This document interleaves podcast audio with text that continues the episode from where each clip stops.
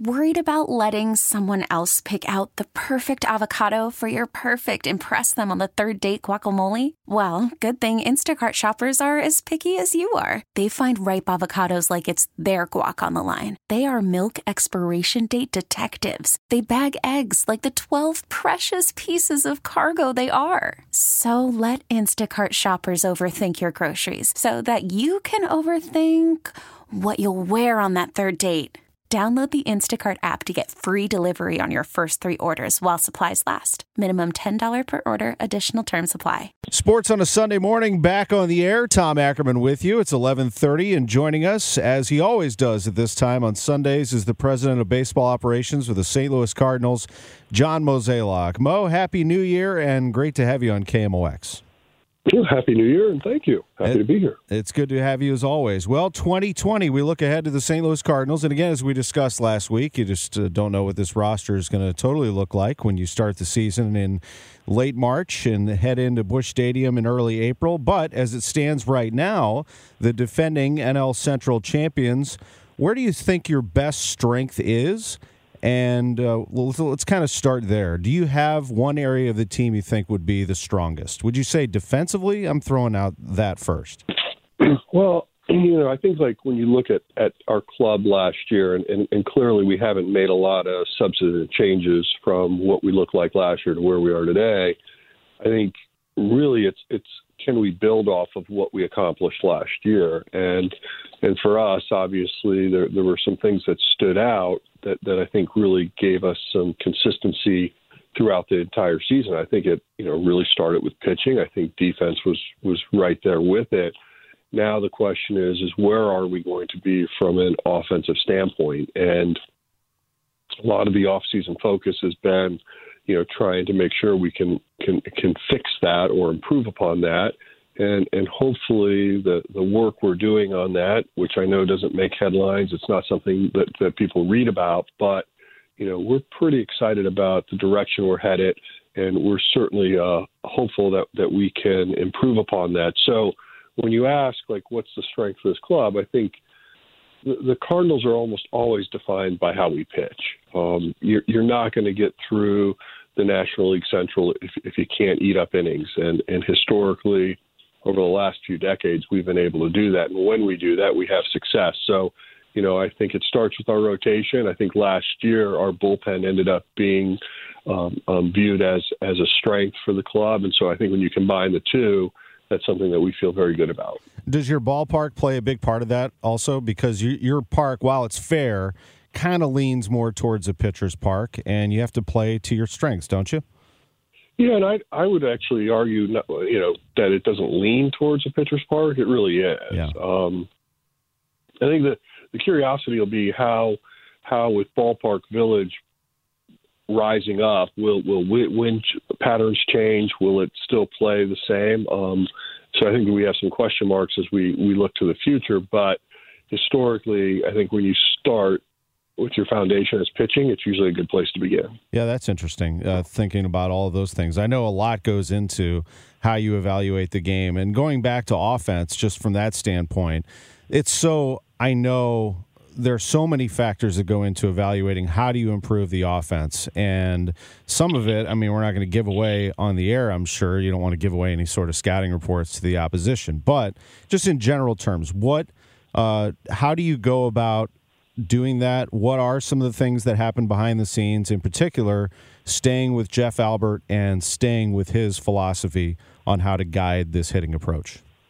Yeah, I think the easiest way to sort of explain it is, for, especially for, for more of a public consumption, is obviously last year when we brought in a new hitting coach, a new strategy, a new a new approach to how we were going to think about our offense – I think in hindsight, it, it really became one of those a, a, lot to digest.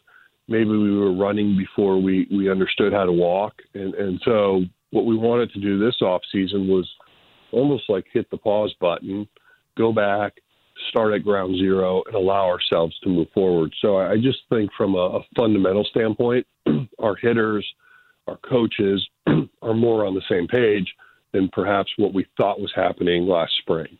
And of course, that goes to the minor leagues as well because you never know who you're going to call upon to to join. Now, while those players during the regular season can't spend time every day with Jeff Albert, they definitely do in spring training. That's probably the, the biggest advantage of spring training is you get everybody on the same page, right? And that happens fairly soon. After the winter warm up, you'll start to get some players heading down to Jupiter.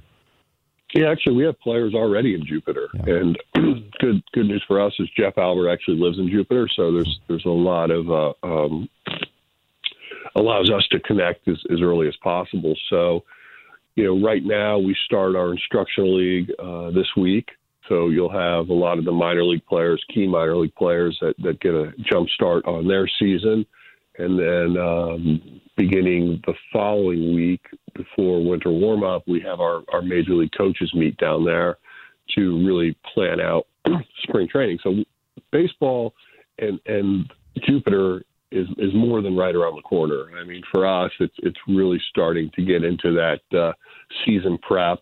It's it's the calendars changed, and I think from a staffing standpoint, all of us realize that you know it's almost go time. So the the excitement, the adrenaline, all that changes once you get into January. I want to ask about some of your minor league or some of your outfielders as we get closer here, because that's one of the biggest parts of your team you'll have to sort out. And we talked about Dexter last week. I wanted to work a little bit backwards and talk about two that spent more time in the minor leagues last year, and that would be Dylan Carlson and Randy Arozarena. How do you evaluate those two players? Arozarena we saw a little bit more of, uh, but both have been very successful uh, down in the minors. Yeah, they have. Um, you know, obviously, those are names you, that that come up a lot in, in conversations on on what the future of the Cardinals outfielder outfield looks like, and you know, I think like, before you can address them, you also have to really sort of focus on what you have with Mr. O'Neill and what you have with Lane Thomas, and because you know, ultimately, we're trying to to determine who's going to get those at bats. And and so I think this this camp in particular is really critical for really all four of those names. And it's not one of those where where they can approach this as like I've already made the club. They really need to approach it as as this is a somewhat of a tryout. And you know, I think from our major league staff standpoint, they're looking at it as as who can fill the void of, of what we're we don't have from the previous year. So you know, I think defense matters. I think offense is going to really matter and, and how they get at bats. And, and then we'll have to figure out how that all blends. Now, someone like a, a Dylan Carlson, you know, clearly, if if he's on our team, he has to be playing every day. At someone at his age and where he is in his career, you know, just putting him um, on the big league club to quote get experience, that's not going to happen. And so, you know, ultimately, I think as we we move forward, the next four to six months are going to be really critical on, on how we decide we want to use him. But I would imagine it's it's a lot like when, when we talked about other young players. It's if if they're ready, we want them to play. But if they're if they're not, we certainly don't want them just sitting here. So that's going to be time will tell. And you know, one name I didn't even mention is is uh, Mr. Martinez. And so in, in his case, you know, clearly when you're looking at trying to find at bats, and and that's why I think like as you look at the club right now, our roster's not necessarily quote complete. There's there's still some fluidity in it, still some decisions to make. And you know, obviously, we'll take advantage of the next uh, five to six weeks to work through that. Martinez, O'Neill, Lane Thomas, Randy Arozarena, Dylan Carlson, some very talented names you brought up there. And O'Neill's a player who was left off the postseason roster. I would guess mostly because the lack of contact. He, he's not able to make contact, and Harrison Bader would fall into that category as well, although his defense is so good. I guess that's your biggest challenge with O'Neill and Bader, isn't it? Is just the approach, and uh, especially against the breaking ball, they showed uh, that they were susceptible to those. Yeah, I also think they're they're a little bit different type of hitter. Mm-hmm. Um, you know, when you when you look at O'Neill, he's someone that you know if you gave him 650 at bats, he might hit 40 home runs. Yeah.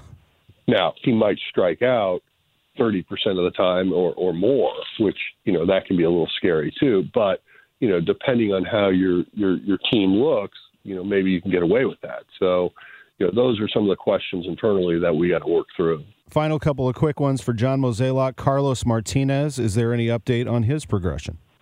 you know, we talked about him last week, and he has begun his his throwing program. In terms of of how he feels, he feels good. In terms of what that means for the future, I still think those are a lot of question marks. Um, I'm hopeful that he will get into Jupiter soon, and once he does that, I think we'll have a better feel for what that answer looks like. And then coming out of the holidays, we've seen that free agent market and trade market also be uh, pretty slow, I think, on the trade side. Just what have you uh, seen and what do you expect uh, here in the next? I'm not uh, asking if you're going to do anything, but I'm just looking at the market as a whole. What do you see here coming out of the holidays? Maybe a little more activity? I would imagine. Um, I, I would say this past week, you know, we felt a little busier in the office in terms of, of talking with clubs. And, and, you know, clearly the the holidays in baseball, which it's technically not you're not closed, you're not off, but there's always that that ebb and flow of well, can, you know, do we have a moment to take a breath or not? And you know, obviously, as we we enter into the week of, of January sixth, um, Fridays when you have to um, make your your uh, present for arbitration in terms of your filing numbers. And so I think like this week you're going to see a lot more activity. You're going to see a lot more phones ringing, and you know, baseball. I think as we we, we normally see it, we'll we'll get more active. Appreciate the time very much. Have a great rest of your Sunday. Beautiful day here in St. Louis, and always great to have you on Sports on a Sunday morning on KMOX. Thank you, Tom.